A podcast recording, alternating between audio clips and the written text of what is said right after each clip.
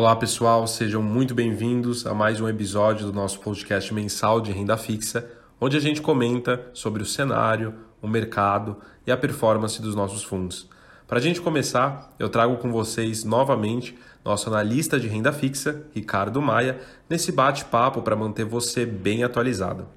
Ricardo, antes de tudo, brigadão pelo seu tempo. E bom, cara, sem mais delongas, é, o que, que aconteceu no mês de maio na indústria de crédito como um todo para ter tido retornos tão expressivos? Opa, tudo bem, Arion? É, falando um pouco do pano de fundo, é, dois fatores ajudaram bastante no mês de maio, tá? É, o primeiro foi a luz no fim do túnel para algumas regiões da Europa, Ásia e Estados Unidos em relação à pandemia, é, muito por causa da melhora na curva de contágio, que acabou levando ao afrouxamento é, da quarentena dessas economias. É, em segundo lugar, mas não menos importante, acho que pode falar também é, da onda de estímulos mundo afora, como políticas de auxílio, corte na taxa de juros ou injeção de liquidez em diversas economias, é, com o objetivo de dar um suporte aos mercados financeiros e no setor produtivo também, na medida do possível. É, isso tudo acabou favorecendo os ativos de risco, tá? Mas falando um pouco de mercado é, do, de crédito privado propriamente dito, é, apesar da indústria ter tido uma captação líquida é, negativa é, nesse mês, ela acabou sendo numa intensidade menor em relação aos últimos dois meses, tá? Desde o início da, da pandemia. É, isso acabou ajudando a ter uma pressão vendedora mais fraca, tá? É, e desde a segunda, é, da segunda quinzena de abril, na verdade, é, alguns bancos entraram forte, com profundidade na ponta, na ponta compradora de algumas debêntures, tá? E quando isso aconteceu, é, essas debêntures que tinham se desvalorizado até então é, começaram a, a um, um certo nível de estabilização e em alguns casos teve até uma valorização, em alguns casos forte, desses ativos no mercado secundário, tá? É, e quando a gente chegou mais para o início de maio, até, a, a, até o meio do mês, é, além dos bancos, alguns fundos multimercado e de ações é, também entraram na ponta compradora no mercado de secundário, tá? É, acabaram que muitas gestoras fizeram a conta e viram que fazia mais sentido comprar a, a dívida da empresa ao invés do, das ações, dados os patamares que ela estavam sendo negociadas naquele momento, tá? Eu posso concluir então que esse foi um dos fatores que influenciou é, positivamente o valor absoluto, que tem maior concentração em debentures, certo? Isso mesmo, Arion. É, em torno de 60% do valor absoluto são debentures, tá?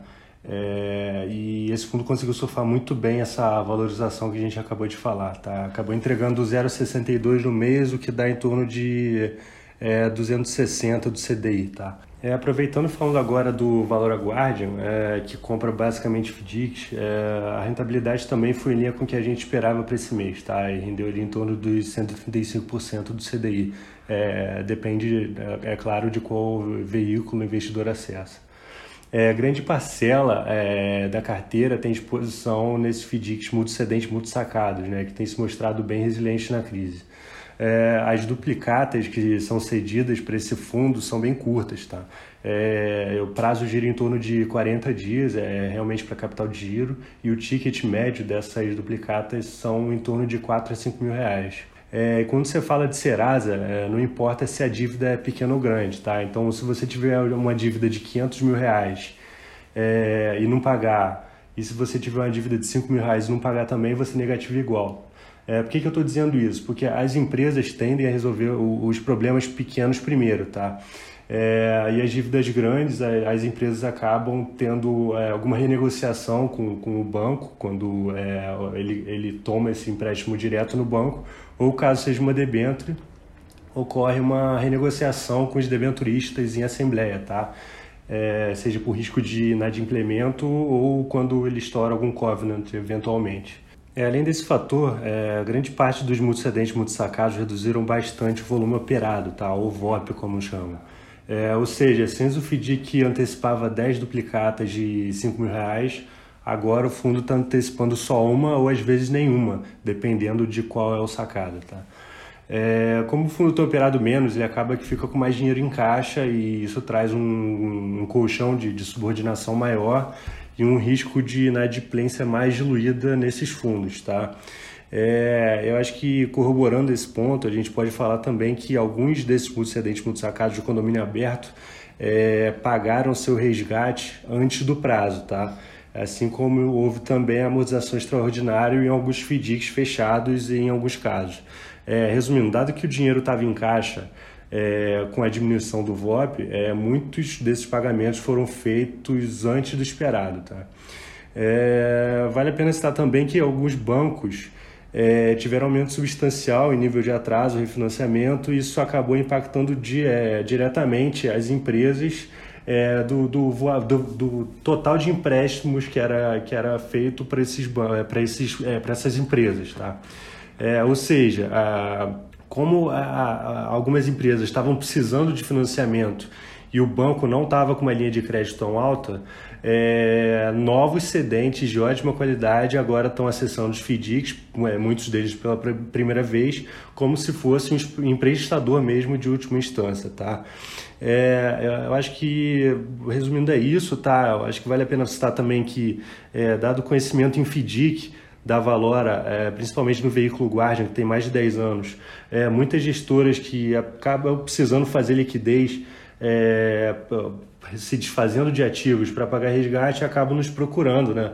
dado que a gente tem uma posição é, consolidada no mercado, a gente conhece o produto, é, muitos casos já estão aprovados em nosso comitê e realmente quando a, como a gente tem uma, uma posição de caixa é, mais confortável, a gente consegue, é, tem conseguido, pelo menos uma vez por mês, aproveitar é, algumas das oportunidades que aparecem diretamente para a gente, tá?